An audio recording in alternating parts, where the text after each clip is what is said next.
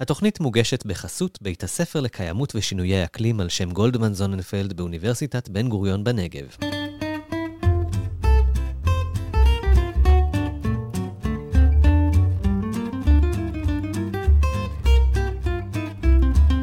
מדברים מדבר, תוכנית לילדים על כל הטוב שבמדבר. בהפקת דעת מדבר, רשות הטבע והגנים ורדיו BGU אוניברסיטת בן גוריון בנגב. בהגשת תמר קידר ושני וייסמן. האזנה נעימה.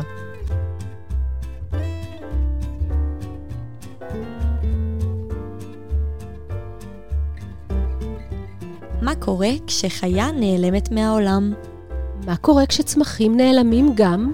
למה אין יותר נמרים? היום בתוכניתנו מדברים מדבר, נדבר על הכחדת בעלי חיים. היי תמר.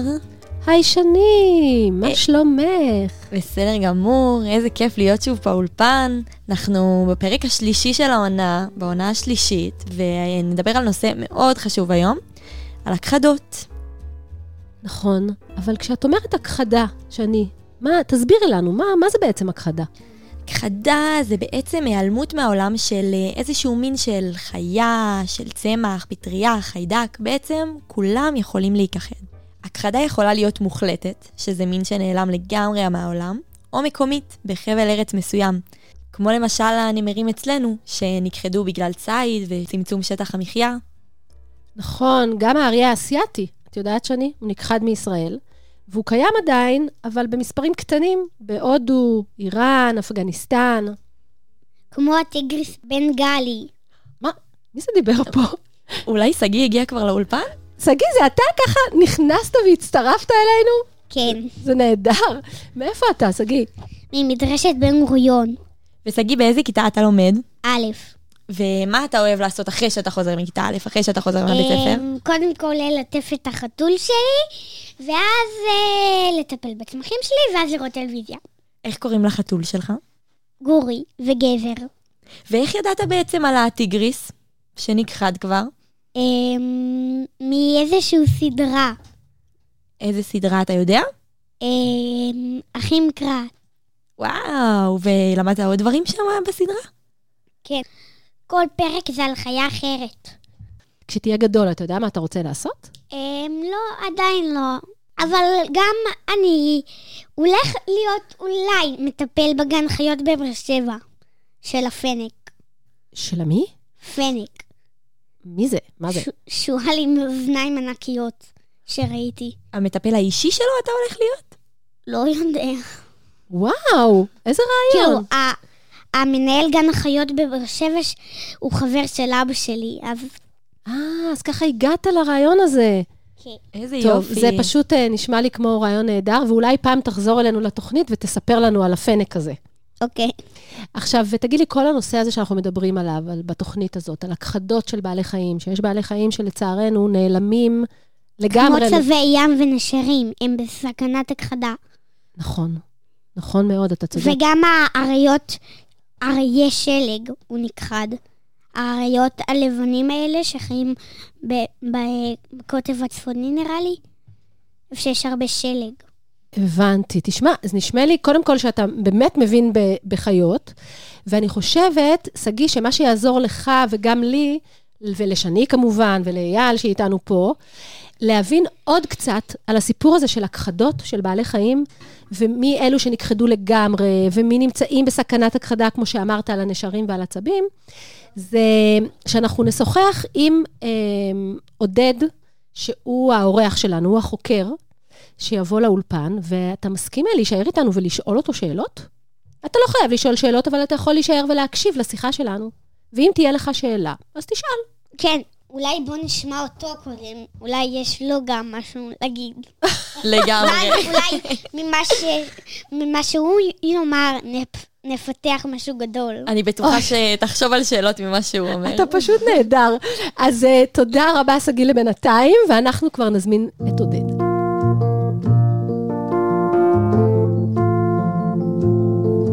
אז אה, פרופסור עודד ברגר טל, במחלקה לאקולוגיה מדברית, במכונים לחקר המדבר של אוניברסיטת בן גוריון, הוא האורח שלנו היום. שלום, עודד. שלום, שלום. איזה כיף שהגעת אלינו לאולפן.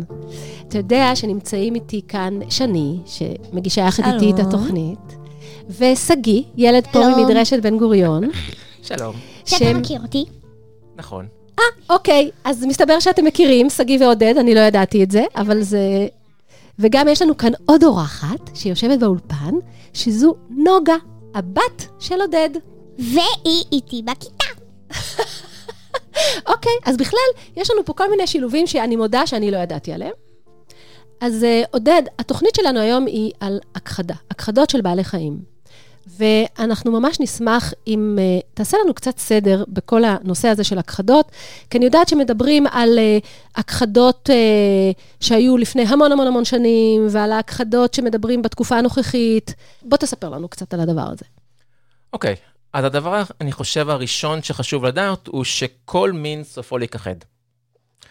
אה, כמה זמן לוקח למין להיכחד, זה תלוי בין מין למין, זה תלוי גם את מי שואלים, אבל כמה מיליוני שנים, כל מין סופו בסופו של דבר להיכ- להיכחד. מה שכן, היו לנו בהיסטוריה של כדור הארץ חמישה מקרים שבהם היו מה שאנחנו קוראים לו הכחדות ענק. הכחדות שבהם בפרק זמן קצר, קצר יחסית בקנה מידה גיאולוגי, כלומר מדובר על כמה מיליוני שנים, אבל נכחדו מעל שלושת רבעי מהמינים בכל כדור הארץ. אלה מקרים שבעצם בתקופה קצרה המון המון מינים נכחדו, והוחלפו בעצם המינים השולטים בכדור הארץ. היו מספר הכחדות כאלה, כשהאחרונה, זאת שהייתה, האחרונה שהייתה, הייתה לפני 65 מיליון שנים, ההכחדה המפורסמת של הדינוזאורים, בהם כל מיני הדינוזאורים נכחדו, ועברנו בעצם לשליטה של יונקים בכדור הארץ. עכשיו, זה אני בטוחה שכל ילד מכיר את הסיפור על זה שהיו דינוזאורים פעם. בדיוק. עכשיו, מה שיש כבר הסכמה די רחבה בין החוקרים, אה, הוא שעכשיו אנחנו בעיצומה בעצם של הכחדת הענק השישית, והראשונה שבעצם נגרמה, או נגרמת, בימים אלה, על ידי בני אדם. מבחינת, כשמשווים את קצב, זה מה שנקרא הכחדות הרקע, ההכחדות הנורמליות, שכל מין סופו להיכחד, אבל זה, יש איזשהו קצב שהדברים האלה קורים, ומשווים את הקצב לקצב הכחדות שקיים כרגע בכל סוגי בעלי החיים, יונקים, אה, ציפורים, בחרס, אה, סליחה, בחסמים יונקים, לטאות, דו-חיים וכן הלאה וכן הלאה, אנחנו רואים שקצב ההכחדה כיום גדול פי הרבה. מדובר על פי מאות, ולפעמים, תלוי באיזה קבוצה, גם פי אלפים, מקצב הכחדות הרקע, מקצב ההכחדות שתמיד היה, כי תמיד מינים נכחדו. ולכן, כשמסתכלים על זה וחושבים שנים קדימה, אנחנו מבינים שאנחנו בדרך להכחדת ענק, או בעיצומה של הכחדת ענק, שבה מרבית המינים שנמצאים כרגע על כדור הארץ ייעלמו ויכחדו, והסיבות לכך הן בצורה ברורה מאוד, אנחנו. סיבות אה, ההפרעות... אנחנו, זאת אומרת, בני האדם, כן, אנחנו, כן. יש לנו יד בדבר הזה. או, יד, אה, יד ורגל, וכולנו בדבר הזה לחלוטין. זאת אומרת שאנחנו ישירות. מאיצים, אנחנו בעצם מאיצים את התהליכים, שאפשר להגיד, התהליכים הטבעיים שהיו לאורך ההיסטוריה. זה יותר ואנחנו- ממאיצים, כי אנחנו בעצם גורמים לזה להמון המון אה, בעלי חיים, או מינים של בעלי חיים, במקביל. זה לא רק שאנחנו מאיצים את זה עבור כל, כל מין ומין, אנחנו עושים את זה, אנחנו יוצרים בעצם הכחדת ענק, כי הרבה מהמינים האלה ייכחדו במקביל באותו הזמן, אה, ומצמצמים מאוד, או בדרך לצמצם מאוד, את אה, כמות המינים שיש על כדור הארץ, למינים כאלה שיכולים להסתגל לחיות איתנו עם בני האדם, אבל זה מספר מאוד מצומצם של מינים, אה, יחסית לכלל המינים שקיימים כרגע בחוץ. אתה יכול לתת דוגמה לילדים שמאזינים לנו, לילדות ולילדים, על מה זה אומר שיש לנו, כמו שאמרת, יד ורגל בעניין הזה? מה אני בתור אה, ילדה שהולכת לבית הספר, או ההורים שלי, או השכנים שלי, איך אנחנו קשורים לכל ה... לדבר הזה של הכחדות של בעלי חיים? אוקיי, אז מדברים בעצם על חמש סיבות עיקריות להכחדת מינים על ידי בני האדם, שזה מה שקורה כרגע. הסיבה העיקרית, או זאת שבעצם גורמת להכחדה או של רוב המינים, והיא גם המרכזית, כשהרבה פעמים יש כמה סיבות ביחד, היא באמת זאת שתופסת את מרכז הכובד, היא אובדן בית גידול. אנחנו לוקחים שטח, יותר ויותר ויותר שטח, שעד אז, או עד, עד עכשיו, היה של בעלי החיים. זה יכול להיות מאוד ישיר. אם כרגע לקחים, לקחנו יער שהיה עליו, אה, שהוא בבעלי חיים, והורדנו אותו ועשינו שם עיר, אז לבעלי החיים שהיו שם אין איפה להיות, והם בעצם מאבדים את בית הגידול, ואם זה קורה מספיק פעמים, ואם המין נמצא רק באזור מסוים, המין הזה ייכחד. זה יכול להיות אבל גם לא כזה ישירות. לפעמים אנחנו פשוט מרעים או מורידים את האיכות של בית הגידול, ובעלי חיים לא יכולים להתקיים שם, ואפילו לא תמיד אפשר לראות את זה בעין. למשל, אחד... זה לא הבנתי. איך, יכול, איך אנחנו מרעים על התנאים של בית גידול? למשל, רעש. אנחנו עושים המון רעש. ויש מינים שזה פחות מפריע להם, ויש מינים שזה מאוד מפריע להם עד כדי כך שהם לא יכולים להתקיים או לחיות באזור הרועש, והם חייבים לעזוב את בית הגידול. רחפנים יוצרים רעש, אה, יותר מכך, יש המון דברים שיוצרים רעש, תחשבו זיקוקים. עכשיו, יש כמה סוגי רעש. יש רעשים כמו זיקוקים שהם בומים, הם מאוד אה, פתאומיים וקצרים וחזקים, והם, אנחנו יודעים בוודאות שהם גורמים לנשרים לעזוב את הכינים שלהם, מרוב הבהלה. Mm. והם נוטשים את הקן ולא חוזרים אליו, גם אם באמצע כינון, ודבר כזה יכול מאוד מאוד לפגוע במין, אה, בכל המין ובאוכלוסיות. אה, יש רעשים שהם יותר רציפים, שבצורה מסוימת אפשר להתרגל אליהם, אבל אם זה בעל חיים שמתקשר אקוסטית, כלומר, לחשוב על ציפורי שיר, שהם שרים ומתקשרים אחת עם, הש... אה, אחת עם השנייה או אחד עם השני, על ידי אה, קולות, שירה. אם יש רעש רציף, הם לא יצליחו לשמוע את, אחד השני, את השנייה. כמו למשל הצפצופים שלנו בפלאפון כל היום, אז יכול להיות שזה, למשל, שזה יכול להפריע להם בתקשורת שלהן. זו דוגמה אחת טובה, אבל אנחנו, אנחנו עושים המון רעש. בני אדם עושים המון רעש, כבישים עושים המון רעש, מטוסים עושים המון רעש. אה, אנחנו, כל הקיום שלנו עושה המון רעש. בעלי חיים שלא יכולים להתגבר על זה, בעלי חיים שצריכים לתקשר ביניהם ולא יכולים להתגבר על העובדה שהם כבר לא שומעים אחד את השני, שהם לא מצליחים לתקשר אחד עם השני, יעזבו את בית הגידול, או שפשוט מאוד לא יצליחו, ובכל המקרים האלה, זה בעצם אובדן בגידול. זה בעצם, הורדנו עוד אזורים ועוד אזורים שבעלי החיים צריכים כדי להתקיים, כשלא יהיו להם כבר איפה להתקיים, הם ייכחדו. הם ייכחדו ולא יתקיימו, שזה בעצם ההיעלמות הזאת, זאת ההכחדה בדיוק, בעצם. בדיוק, זה אובדן בית הגידול. איזה עוד סיבות יש בעצם? אז יש עוד אה, כמה סיבות. אה, סיבה שנייה היא מינים פולשים. אנחנו מעבירים אותנו, בני אדם, בצורה מכוונת או לא מכוונת, אה, מינים ממקומות שבהם הם אה, מקומיים למקומות חדשים. עכשיו, מרבית המינים האלה לא יצליחו. מרבית המינים האלה מגיעים לסביבה חדשה שהיא לא מוכרת, ש, שהם לא יודעים איפה האוכל או איפה החסה וימותו. אבל מיעוט מהמינים האלה ירוויחו מהעובדה שהוא באזור החדש אין להם טורפים שמתמחים בלצוד אותם, או שאין להם מתחרים, כל, כל מה בעצם המינים האחרים שאיתם הם עברו, מה שנקרא קו-אבולוציה, הם, הם בעצם התפתחו איתם בסביבה בה הם חיו, בסביבה המקומית, כרגע אין את המינים האלה, והם בעצם משוחררים מכל התחרות הזאת והטריפה הזאת, ואז הם יכולים מאוד מאוד להתרבות ולהשתלט, ובמקרה הזה הם יכולים מאוד מאוד לגרום לפגיעה, בסופו של דבר גם להכחדה, של מינים מקומיים. אז יש לנו הרבה מהם בארץ.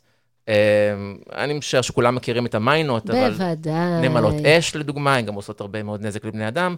יש גם מינים של צמחים, אה, כמו אה, שיטה כחלחלה, טבק, השיח ועוד ועוד. יש באמת עשרות מינים אה, פולשים בארץ ובעולם, והם סיבה מרכזית, בעצם השנייה אחרי אובדן בגידול, להכחדה של מינים. סיבה נוספת שעדיין מאוד חזקה בחלקים שונים, אה, מסוימים של כדור הארץ, כמו למשל אפריקה ואסיה, ופעם הייתה יותר, אה, אה, במקומות אחרים היא יורדת, זה ניצול יתר. ציד, כריתה של, אם זה מדובר על, על עצים. מה, אתם שמים תחת אותה, אתם החוקרים, סליחה, עודד, אתם שמים תחת אותה משבצת ציד וכריתת עצים? ניצול יתר של משאבים, או משאבי טבע, מה שאנחנו קוראים לו משאבי טבע. כשאנחנו עכשיו ציד, לקרוא משאבי טבע לבעלי חיים זה הסתכלות מאוד אנתרופוצנטרית, כלומר אנושית. אוקיי. Okay. הכל בשבילנו.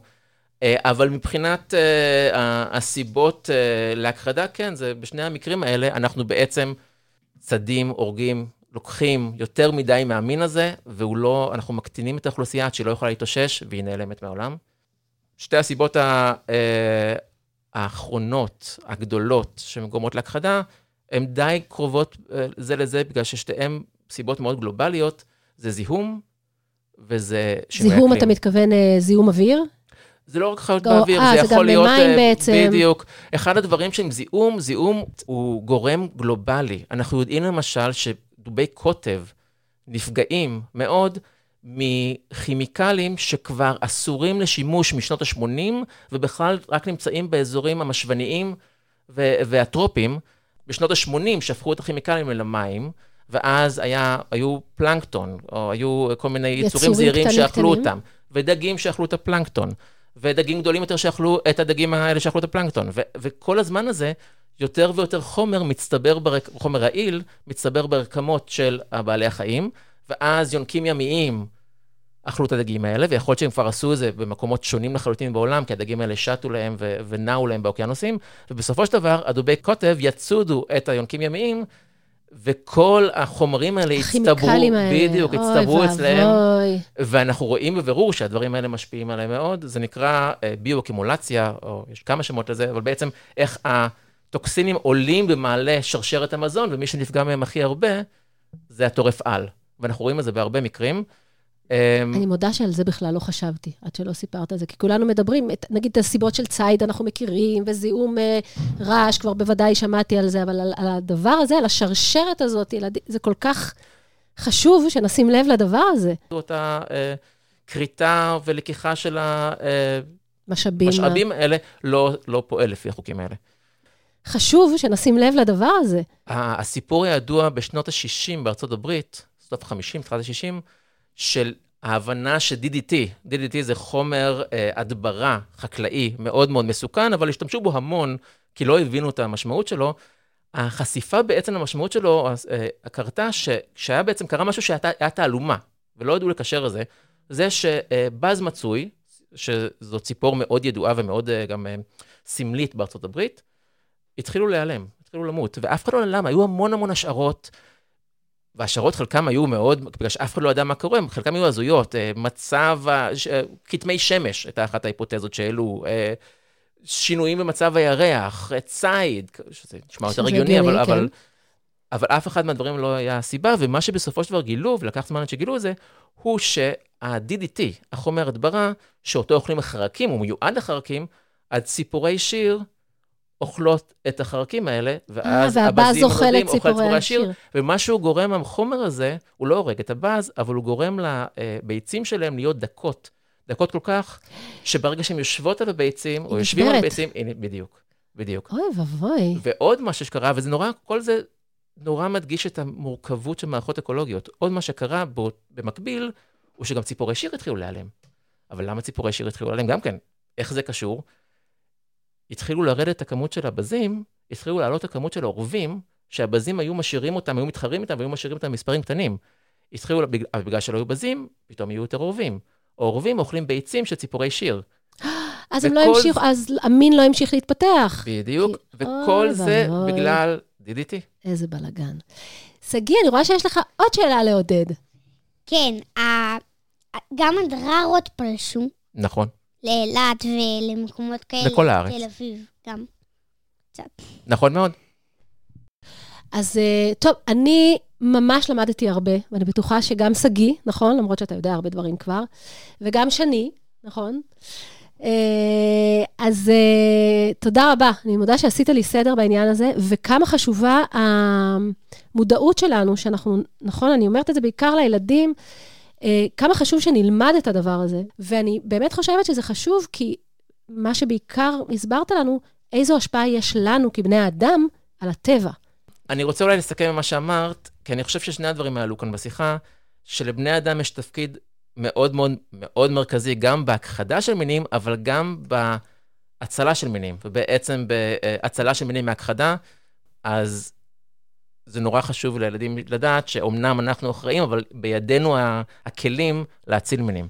הכלים והכוח, ו- ובעצם זה גם נותן לנו הרבה, אה, והמוח, הנה שגיא אמר, הכוח והמוח, זה נפלא, וזה באמת מקום לאופטימיות. אנחנו פשוט צריכים, נכון, ללמוד, להבין, לחקור עוד, ואנחנו יכולים לשנות את ההרגלים שלנו גם. אין ברירה אלא להיות אופטימיים. זה. נכון. וואו, אז uh, תודה רבה רבה, עודד, שהגעת לכאן. בשמחה. ולנוגה המתוקה, תודה רבה. ושגיא, תודה שבאת לתוכנית שלנו. לא היה לי ברירה. תוכנית כל כך טובה. אתה כזה עלוב.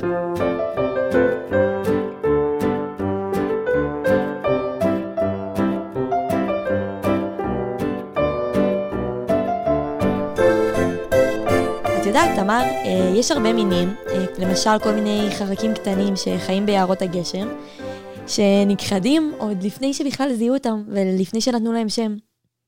אוי, אבל שני, בואי נחזור רגע לישראל, כי אני רוצה לספר לך על קיפודי חולות. אוקיי. קיפוד חולות הוא מין קטן, מין קטן ובהיר כזה, שחי בחולות של מישור החוף ושל הנגב המערבי. ומה שעצוב בכל הסיפור, זה שהוא נמצא בסכנת הכחדה, בגלל שפוגעים באזורי המחיה שלו. אוי, זה באמת ממש ממש עצוב. למה פוגעים באזורי המחיה שלו? החולות, שהן מקום המחיה של קיפודי החולות, ושל עוד בעלי חיים, החולות האלה משמשים גם אותנו, בעיקר כדי לבנות בתים, נכון? כשאנחנו בונים בתים, אנחנו משתמשים בהרבה מאוד חול. נכון. ואת החול הזה קוראים מאזורים שהם עשירים בחול, כמו דיונות, דיונות חול, שנמצאים לאורך הים ובמדבר. ובאזורי הקריאה האלה חיים הרבה מאוד בעלי חיים. ואז כשהטרקטור מגיע, הוא גורף את החול, מעמיס אותו למשאית, הוא פוגע בהם בעצם. חוץ מזה, יש גם את רכבי השטח, נכון? שאנשים אוהבים לנסוע עם רכב שטח בשטח, בשטחים הפתוחים. וחלקם לצערנו לא נוסעים בשבילים המיועדים לכך, ואז לפעמים ככה סוטים מהדרך, ואז בעצם בעלי החיים שחיים שם נרמסים על ידי הגלגלים, וגם הצמחים שיש שם באזור. וכך הם בעצם אה, נפגעים, נפגעים אזורי המחיה האלה. נכון, תמר, אה, ומיד בוזי ושקד יספרו גם לך וגם לילדים סיפור בדיוק על זה. הסיפור שנספר לכם היום מתרחש בקיץ, בליל ירח כמעט מלא, כאשר רוח מערבית קרירה וקלילה מצננת את חום היום. בשעה נעימה שכזו, החיות הקטנות יוצאות מהמאורות ומהמחילות בהן הן מתחבאות מחום היום, מחלצות איבריהן ותרות אחר מזון. במחילה קטנה, בשדות החול הנרחבים ליד ניצנה, חייתה משפחת רב קוצי. אמא קוצית חן, שלום. אבא דוקרן עז, שלום. וקיפקיפוד הקטן. שלום. בשעת ערב נעימה, חדרה רוח מבעד לפתח המחילה, והעירה את קיפקיפוד הקטן משנת היום שלו. הוא פיהק, מתח את רגליו הדקיקות, הניע את חוטמו המצחיק, ורחרח את האוויר הקריר שחדר למחילה. קיפקיפוד קרא, אמא, אבא, אני רעב. אפשר לצאת ולצוד מזון? הקיפודים הם אוכלי חרקים, ואוהבים מאוד רמשים קטנים שהם צדים. אותם הם צדים בעיקר בלילה. ההורים התעוררו, והאב האמיץ, דוקרן עז, הציץ אל מחוץ למחילה, וראה כי אף ינשוף או זאב או שועל לא אורבים בקרבת המחילה. כן, ככה זה בטבע. החיות הגדולות אוכלות את הקטנות מהן. ובני המשפחה יצאו לטור את הסביבה הקרובה ולחפש מזון. בני משפחת רב קוצי מכירים היטב את הסביבה בה הם חיים, ומתנהלים בה בבטחה גם בלילות חשוכים. בלילה הזה זרח הירח, והם הלכו ללא חשש. הם הלכו יחד בשורה, אבא בראש, אמא בסוף, וקיפקיפוד הקטן באמצע. לא עבר זמן רב, והם מצאו קן נמלים שנפרץ. נמלים פגועות, רימות וגלמים היו פזורים בשטח, ומשפחת רב קוצי החלה כמובן לזלול בשקיקה את המטעמים.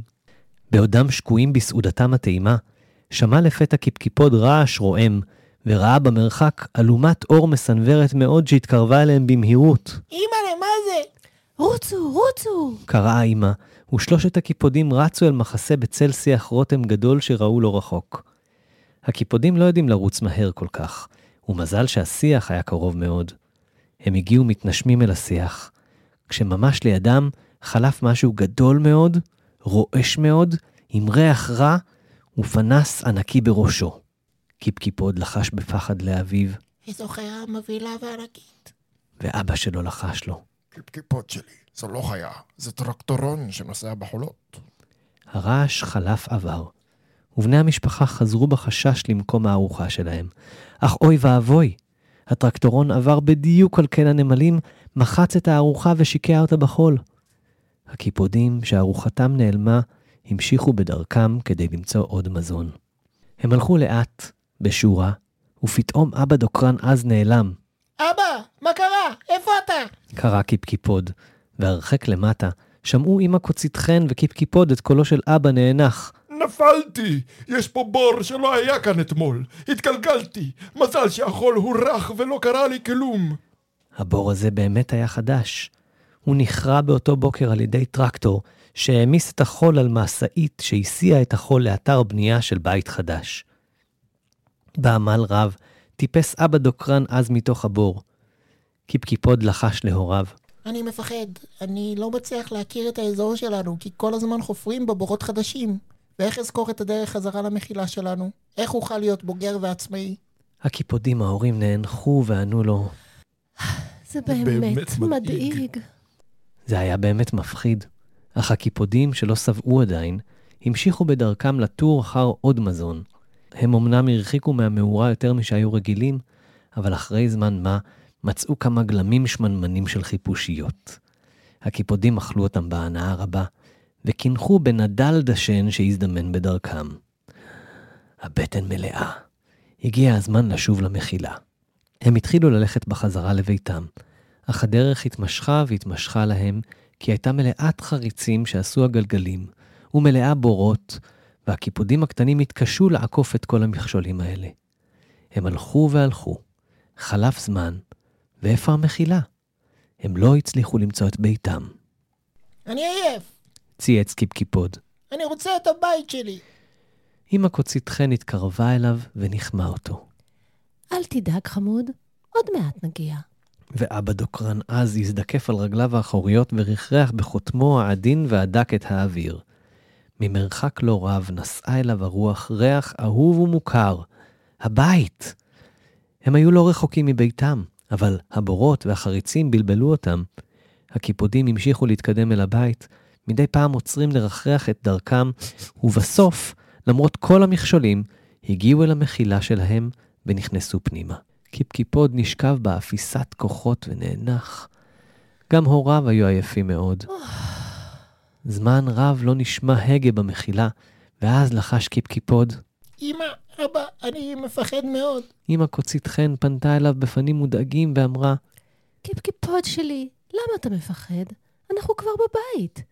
וכאן אנחנו נחים בבטחה. קיפקיפוד ענה, אבל היינו הלילה בהמון סכנות גדולות. כמעט נדרסנו, הארוחה שלנו נהרסה, אבא נפל לבור ואיבדנו את דרכנו חזרה הביתה. אבא דוקרן עז אמר לו, עכשיו אנחנו בבית. הכל בסדר.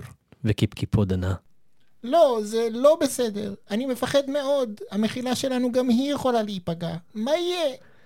לאמא ואבא לא הייתה תשובה, אבל הם ליטפו את קיפקיפוד המבוהל, נשקו אותו והרגיעו אותו. לבסוף נרדמו כל בני משפחת רב קוצי, ותמה ההרפתקה המסוכנת. אם תבקרו בלילות הקיץ בחולות הנרחבים ליד ניצנה, לכו שם בשקט ובזהירות. אולי תפגשו את הקיפודים בני משפחת רב קוצי. אבא דוקרן העז, שלום. אמא קוצית חן, שלום. ובנם הצעיר קיפקיפוד. הלו.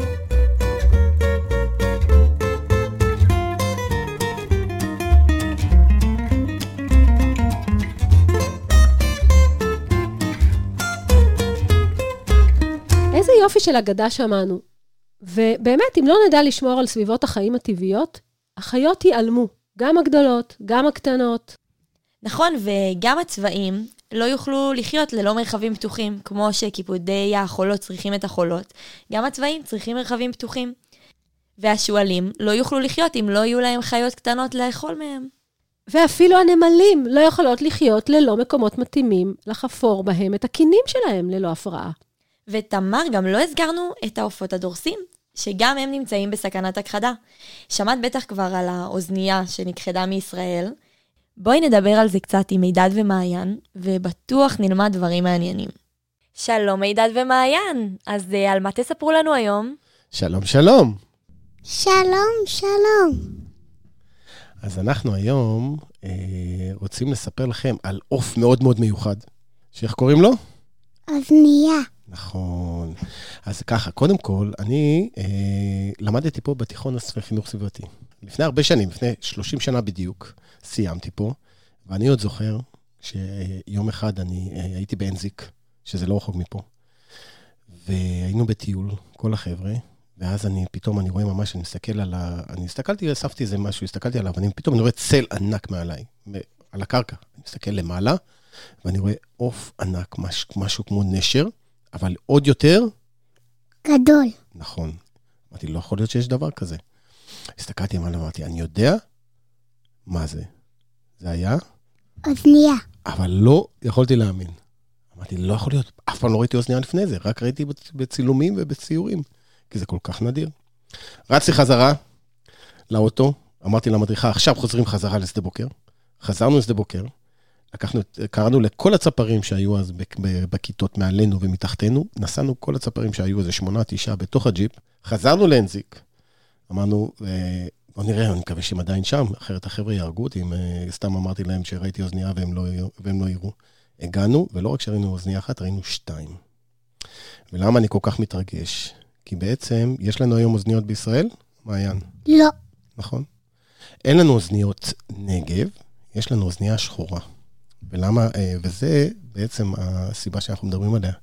כי למעשה, עד שנות ה-80, אוזניות נגב קיננו בישראל. ומה קרה לאוזנייה שראית? האוזנייה שראיתי הייתה אחת מתוך שניים שהסתובבו בארץ עוד בשנות ה-90, ופחות או יותר נעלמו. והם היו האחרונים שראו פה בישראל בצורה קבועה. אחר כך כבר זה היה ממש פעם באיזה עשר שנים שפתאום, או חמש, או חמש, עשר שנים שפתאום מגיעה האוזנייה. האחרונה הייתה לפני שנתיים, פתאום הגיעה לחייבר ביוטבתה. קיבלנו הודעה באחרי הצהריים, ואני רצתי לשם בשתיים בבוקר, יצא, יצאתי מהבית, הגעתי לשם, והספקתי לראות אותה עומדת על, על אה, עץ שיטה גדול. עכשיו, האוזנייה היא מאוד גדולה, יותר גדולה מהנשר, נכון? למה קוראים לה אוזנייה? אתה זוכר, מעיין? כן. באיזה מילה? כי אוזנייה זה ממעלה עוז, ו- ועוז זה חזק, והיא חזקה. מאוד חזקה. אז זה לה- אוזנייה בעין. באוזנייה בעין, בדיוק. יש לה- אה, הרבה מעיין מאוד, אמר, הרבה מאוד. מתבלבלים אה, אוזן. יש לה משהו, יש לה, אה, אה, יש לה אה, גרון כזה מאוד מקומט, כאילו יש לה מלא אוזניים, אבל זה לא זה. זה בגלל העוז, זה מוזכר בתנ"ך. ופעם היו באמת יחסית די הרבה אוזניות. היא הייתה די נפוצה בנגב ובערבה, ולצערנו, היא נעלמה. עכשיו, למה היא נעלמה? זה לא נעלמה שיום אחד היא החליטה פתאום לעזוב אותנו. מה קרה? אתה זוכר, מעיין, שדיברנו על זה פעם? צעדו אותה מלא, ואז היא החליטה לברוח, כי לא רצו שיצא... לא, לא רצתה ש... שיצודו אותה. נכון, נכון. מה שקרה זה שלאזור של המזרח התיכון נכנס הנשק החם בתחילת המאה ה-20, ולמרות שהנגב היה מאוד מבודד, משנות ה-50, 60, התחילו להסתובב שם יותר ויותר חיילים, יותר ויותר מטיילים, והאוזנייה היא מוטת כנפיים של שלושה מטר. זה בין הציפורים הכי גדולות שמסתובבות פה בישראל. רק נזכיר לילדים שמוטת כנפיים זה כשהציפור פורסת את הכנפיים שלה, זה כל האורך מהקצה של הכנף הזאת אל הקצה של הכנף השנייה. בדיוק, בדיוק. ואומרים, מספרים שלחיילים המשועממים שהסתובבו בנגב, שלא ראו את הבית כל כך הרבה זמן, בשביל הכיף, פשוט בשביל הכיף היו יורים. יש תיעודים כאלה שהיו פשוט יורים, כי זה כמו לראות במט- במטרה של, כמו מטוס.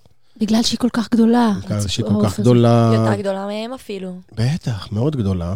אה, דבר נוסף, האוזנייה, אתה זוכר איפה היא מקננת? הנשר מקנן על מצוקים, והיא מקננת על עצים. נכון? האוזנייה הייתה מקננת על עצים, על עצי שיטה. ולכן גם הרבה יותר קל לבוא ולהיכנס לקן, לטפס על הקן. הקן הרבה יותר, הרבה יותר אה, אה, חשוף. ומהר מאוד לאוזנייה היה פשוט יותר מדי צפוף פה. יותר מדי טנקים הסתובבו, יותר מדי מטיילים הטרידו, ופשוט נעלמו לנו תוך ממש 20-30 שנה, לא נשארו לנו פה אוזניות, וזה מאוד עצוב. אנחנו מקווים שהאוזניות יחזרו. כי יש לנו אוזניות לא רחוק מפה. אתה זוכר באיזה ארץ יש לנו אוזניות, מעיין? ערב הסעודית. אתה זוכר שדיברנו על ערב הסעודית שנמצאת לא רחוק מפה ואפשר לראות אותה מאילת? אז בערב הסעודית יש עדיין אוזניות. מה, ויש סיכוי, יש, אתה מכיר סיפורים כאלה בטבע או בהיסטוריה, שבאמת מינים שנעלמו חזרו פתאום, או מה, מה יכולה להיות הסיבה שהיא לגמרי, תחזור לפה? לגמרי, יש לנו, קודם כל בישראל שמים על זה דגש לא רק על השבה, יש, יש בעלי חיים שנעלמו ומשיבים אותם. נכון. יש בעלי חיים. שממש נמצאים על סף, אנחנו קוראים לזה על סף הכחדה, ואז אנחנו מנסים לחזק את האוכלוסייה על ידי השבה לטבע של פרטים מאותה- מאותו מין. בעולם אנחנו מכירים מינים שכבר ממש נכחדו בטבע, הרפו אותם בשבי, מקרה מפורסם זה קונדור קליפורני, מארצות הברית, שהיה ממש על סף הכחדה, זה, זה כמו אוזנייה, פחות או יותר. Mm, קצת יותר גדול אפילו, ממש עוף מאוד גדול, אוכל נבלות גם כן. ו, אה, והיום האוכלוסייה יחסית, אה, אוששו אותה ממש מהטבע, אז ממש יש לנו... מי שפתאום יום אחד אתה תסתובב עם מעיין ופתאום תראו אוזנייה? אז זהו, אז אני נורא רוצה, כי אנחנו מאוד אוהבים לטייל במדבר, נכון? אבל אה, אני חושב שכדי שהאוזנייה תחזור, אנחנו צריכים לדאוג לתנאים, לתנאים המתאימים. אנחנו צריכים לדאוג שיהיו פה, שיהיה לה שקט, שלא יצודו אותה במרחב, שלא יטרידו אותה בקן, וזה קשה לראות את זה קורה כרגע, עכשיו, במדינה הדי צפופה שלנו, אבל אני מקווה שכן. אבל כבר אין ציד אצלנו. נכון, ציד אין, אבל האוזנייה הזאת היא יכולה לקום בבוקר, לעוף לירדן, לחצות למצרים ולחזור אלינו בערב. ואז שם אין לנו כל כך שליטה על מה שקורה. דיברת על אוזניית הנגב ועל עוד סוג של אוזנייה שעדיין יש אותה? יש לנו אוזנייה שחורה, שאוזנייה שחורה קיננה פעם, פעם, פעם בישראל, יש עדות על, אה, כן, מהמאה ה-19, אבל היום אנחנו מוצאים אותם אה, נודדים, נודדים אה, מע- מעל, מעל ארצנו, לפעמים מבלים פה את החורף, אבל גם מעט מאוד. זהו, זה מה שבאנו לספר. וכרגיל זה סופר מעניין, אז תודה רבה. תודה רבה לכם. ביי ביי.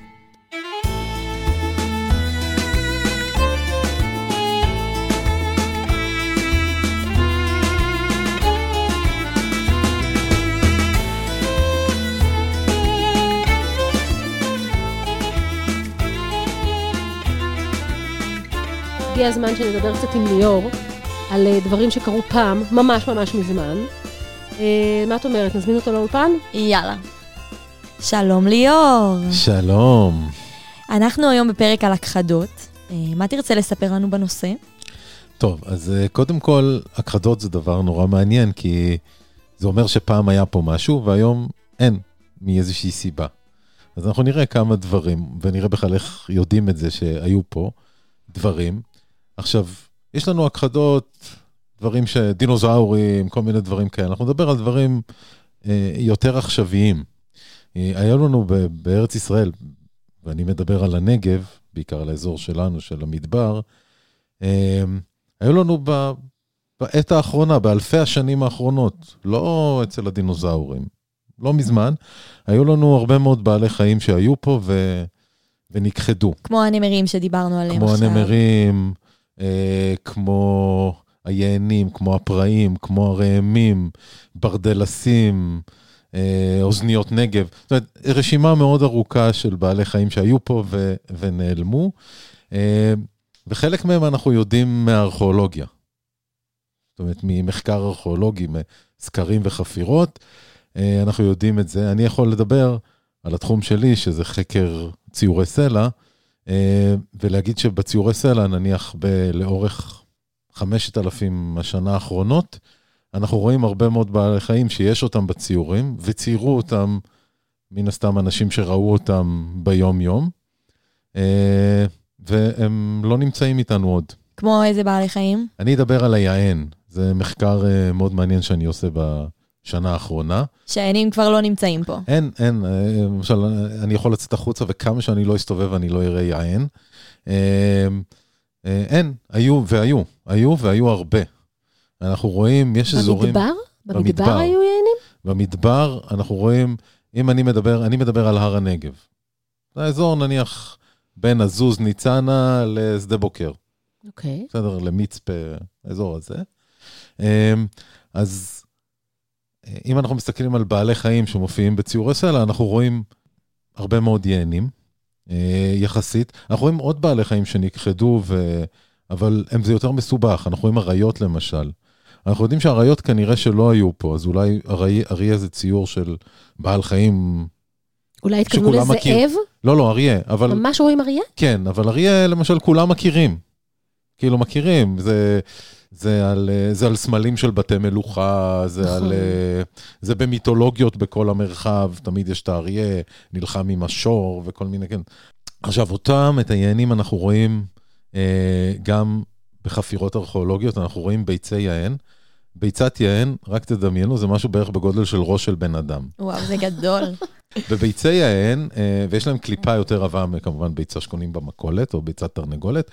ביצי יען היו, לוקחים אותם, עושים להם חור, ושותים או אוכלים את התכולה, חביתה לצורך העניין, אבל להרבה אנשים, ובביצה עצמה, בקליפה, כאילו עם החור, משתמשים בתור ממייה. והיו מציירים על זה גם. זאת אומרת, אנחנו רואים ביצי יען שזזות עם המסחר מאות קילומטרים ממקום למקום, כי היו מוכרים אותם, קונים אותם. אבל אני, אני בעצמי מצאתי בנחל יסרון, ליד שחרות, בחפירה פרה-היסטורית לפני כמה חודשים, אה, לא מעט קליפות, קליפות של ביצת יען. אנחנו רואים שהשתמשו הרבה בנוצות לאתר כל מיני כובעים. ו- Mm, נוצות אה, יען. כן, נוצות יען. אה, ואז מה אנחנו יודעים על היען? אנחנו יודעים שיש לנו תמונות, תמונות של יענים רצות במדבר, בבקעת באר שבע, משנות ה-30, שנות ה-30 של המאה... של המאה הקודמת? של המאה הקודמת. וואו. הפ... היען האחרון שנמצא, הוא נמצא מת, הוא נסחף בשיטפון בנחל זרד, ב- בירדן, הוא נסחף? לכיוון ים המלח, אה, וזה היה ב-1966. זה לא נורא מזמן. לא, זה לא נורא מזמן, זה שלוש שנים לפני שנולדתי. ו... והיה... חבל שהוא לא היה בחגיגות יום ההולדת שלך. נכון. לא שרד. כן. ומה בעצם כל כך מיוחד ביענים? יש סיכוי שהם אה, יחזרו לפה, נראה אותם כן, פה ב... כן, וזה אני תכף אדבר על המחקר שלי, כאילו. קודם כל, היען הוא, בתור בעל חיים, הוא בעל חיים מדהים. אתם יודעים שהוא ה- ה- ה- הצאן הכי מהיר בעולם בעלי החיים לטווח ארוך. יותר מאיתנו? אנחנו, אנחנו, ה- איך אומרים? אנחנו הצו. אנחנו זנב לשועלים. היען, קודם כל, הגובה של היען מגיע לשתיים וחצי מטר. זאת אומרת, עם הצוואר והכול. אה, הוא גם די כבד. הוא העוף הכי גדול בעולם היום. אז איך הוא רץ כל כך מהר? אה, יש לו שרירים עצומים ב- בירכיים? בירכיים, Mm, ורגליים מאוד ארוכות, והוא יכול לרוץ במהירות של בין 60 ל-70 קילומטר בשעה במשך שעתיים, בלי להפסיק. עכשיו, ובגלל זה גם קשה לצוד אותו, ובגלל זה הוא חי במישורים. כי כל היכולת הזאת שלו היא לחלוטין חסרת תועלת בערים גבוהים, או, או קניונים, או מצוקים. הוא בעל חיים של מישורים. ואיך, אני נורא מעניין אותי להבין איך הוא שרד, איך הוא שרד במדבר. מה... היענים חיים בסוואנה. עכשיו, הם יכולים לחיות גם בסוואנה ענייה יחסית. זאת אומרת, אוקיי. סוואנה מדברית. בסדר, לא רק בסוואנה של... זאת אומרת, מה, יש לו יכולת אה, לשתות מעט? יש לו יש לו יכולת, יכולת, ל- כן. להתגונן מפני החום? יש לו יכולת? כן, כן, יש לו עמידות אה, גבוהה לחום, יש לו אה, יכולת אה, לעכל כמעט כל חומר צמחי. ניסו להשיב את היענים ב-2004 ו-2007, רשות הטבע הייתה איזו והגנים. חווה, נכון? חוות יענים. לא, היו, יש חוות יענים לבשר, היו, עדיין יש אולי אפילו. זה משהו אחר, זה סיפור אחר. אוקיי. ניסו להשיב יענים לטבע ב-2004 ו-2007, וזה נכשל. ב-2004 השיבו, גידלו אותם במיוחד, בלי מגע יד אדם, כדי שהם ירגישו בטבע. השיבו אותם, אבל לערבה הדרומית, שזה אזור מאוד אה, חם. ואחרי חודש הם נעלמו. לא יודעים מה קרה להם עד היום. לא מצאו אותם? לא, אבל שלוש שנים אחרי זה עשו ניסיון נוסף, והשיבו גם כמה, אז חלק, חלק, ניצ... חלק אה, עברו למצרים וצעדו אותם, וחלק מתו על הגבול עם ירדן, כל מיני, אבל ארבעה נשארו, ואחרי חודש וחצי, שוב נעלמו. אבל אותם הפעם מצאו, מצאו אותם אחרי חודש וחצי, את מה שנשאר מהם, באחד הקניונים, נחל סעיפים בערי אילת.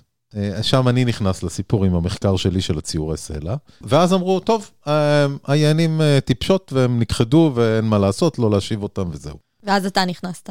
בסקר ציורי סלע שלי, אני שמתי לב שיש אזורים שיש בהם מעט, כאילו בכל מקום יש נגיעה או פה ושם ציור של יין. אז יש אזורים שיש מעט מאוד. והתחלתי לבדוק את זה, ועשיתי את כל החישובים, וזה, וראיתי שיש אזור אחד, אה, לא, לא רחוק מעזוז, אה, פתחת ניצנה, שיש בו ריכוז היסטרי של ציורים של יענים מכל מיני סוגים ומכל מיני תקופות. יש ציורים מסוימים של יענים בכל תקופה, אבל שם יש את כל המכלול. אה, וואו, זה כאילו מכניס, באזור הזה יש מכל התקופות. מכל התקופות יציירו יענים. יענים. כן, זאת אומרת, אני רואה שציירו יענים בעידן העתיק, יש ציורים של יענים שהן מאוד מפורטות, עם הרבה מאוד דמויות לידם. אה, וזהו, ושם אה, אה, בדקתי את השטח, וזה גם שטח שהוא אידיאלי לדוגרי קרקע, בכל מיני מחקרים. אה, ומבחינה של כיסוי צמחייה הוא הרבה יותר טוב מהערבה. נכון. והכי חשוב, מסביבו יש גבעות, אבל אין, אין מצוקים. בערי אילת, כאילו בערבה, שהם הלכו לחפש אוכל טעים, איפה זה היה? בגובה של הרי אילת, שיש שם קצת יותר גשם ויש קצת יותר ירוק בוודיות. אה, והם לא יודעים אבל בר- לטפס, אבל... אה, אבל כן. ברום הרי אילת, הכל מאוד מצוקי וקניוני. הם פשוט הגיעו בעקבות האוכל, נכנסו לקניון ולא יכלו לצאת. ההצעה של המחקר היא שאם עושים עוד השבה של יענים, צריך להשיב אותם דווקא לא לערבה, שזה יותר עני בצמחייה ויותר אה, חם, אה, אלא... יותר מצוקי, אלא יותר ב... מצוקי מהצדדים, אלא להשיב אותם למישורים הגדולים של נחל ניצנה, אה, ששם יש להם סיכוי הרבה יותר טוב לשרוד, זה יותר מתאים ל- וואו. לטבע שלהם. אז יכול להיות שמתישהו אנחנו באמת נעשה, ננסה לעשות כזה. עוד ניסיון, אני עוד לא יודע. אה, זה סקופ בתוכנית אה, שלנו, אבל אם ילדים. אה, נעשה ניסיון, אז הוא, הוא אולי יהיה באמת לאזור הזה, שעוד פעם, על פי אה, ציורי סלע, הוא הרבה הרבה הרבה יותר אה, מתאים. מתאים, או שהיה שם לאורך אלפי שנים אנשים שהיה להם חיבה עזה ליענים. כאילו, זה אחד מהשניים. זה או אה, זה או זה. וואי, זה פשוט מרתק הסיפור הזה, ועוד יותר החשיבות של מה שאתה מתעסק איתו. אז אני שמחה שאתה, אה, שהפכת להיות פינה קבועה בתוכנית שלנו. לגמרי. אז תודה רבה, ליאור. תודה רבה.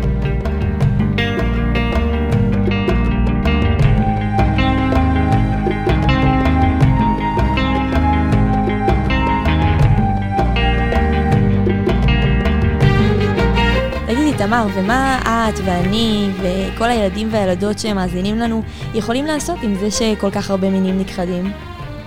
יש האמת כל מיני דברים שאנחנו יכולים לעשות, שני. למשל, לצמצם את זיהום הרעש, כמו שפרופסור אה, עודד אה, ברגר טל דיבר איתנו, על זה שאנחנו מייצרים המון המון רעש שמפריע לכינון, נכון? למשל של הנשרים. נכון. אנחנו יכולים גם לצרוך פחות דברים ולזרוק פחות זבל כדי לשמור על בתי הגידול של בעלי החיים. כי אנחנו ממש חייבים לזכור שהאדם, אנחנו, אנחנו חלק מהמערכת. אז אנחנו צריכים לדעת את זה קודם כל, ולחפש פתרונות איך אה, להשתמש נכון באנרגיה, איך לבנות נכון, איך להתפתח נכון, בצורה כזאת שגם נשמור על בעלי החיים. איזה כיף, אני שמחה שיש לנו באמת דרכים שאנחנו יכולות ככה לשמור על הבעלי חיים שחיים פה. ויש לי קצת רעיון למה שנעשה עכשיו אחרי שמקליטות את הפרק, מה את אומרת? אם זאת הפתעה, אני ממש אשמח. יאללה, אז ככה, בואי ניסע לחי בר יוטבתה, זה בערך שעה וחצי מפה, אז זה לא כזה נורא, ונראה איך מגדלים שם כל מיני בעלי חיים שרוצים להשיב לטבע, כמו שעשו למשל עם הפרא ועם הראם הלבן. וואו, זה רעיון נהדר. את יודעת שלא הייתי שם אף פעם? הגיע הזמן, אני חושבת. לגמרי, וגם חייבים לשמור על אופטימיות, נכון, שני? ממש. אז אה, יאללה, אנחנו יוצאות ונתראה בתוכנית הבאה. ביי ביי. כיף שהאזנתם לנו. תודה לצוות התוכנית. מפיקים, תמר קידר ודודו רשתי, מדעת מדבר. הקלטה, אייל ברימן. עריכה טכנית, דניאל למנסדורף. על המוזיקה המקורית, טל וגנר ואייל ברימן. מידד גורן, מנהל מרכז צפרות רמת הנגב, מגיש פינת הטבע. ליאור שווימר מרשות הטבע והגנים מגיש פינת הארכיאולוגיה. שקד בן דרור ובוזי רביב מגישים פינת האגדה. צוות המערכת, אגר לשנר, דודו רשתי, בוזי רביב, מנהל רדיו BGU, עמרי גלבר ואלון פארן מרשות הטבע והגנים. התוכנית מוגשת בחסות בית הספר לקיימות ושינויי אקלים על שם גולדמן זוננפלד, והוקלטה באולפני רדיו BGU באוניברסיטת בן גוריון בנגב. כאן תמר קידר, ושני וייסמן, נתראה בתוכנית הבאה.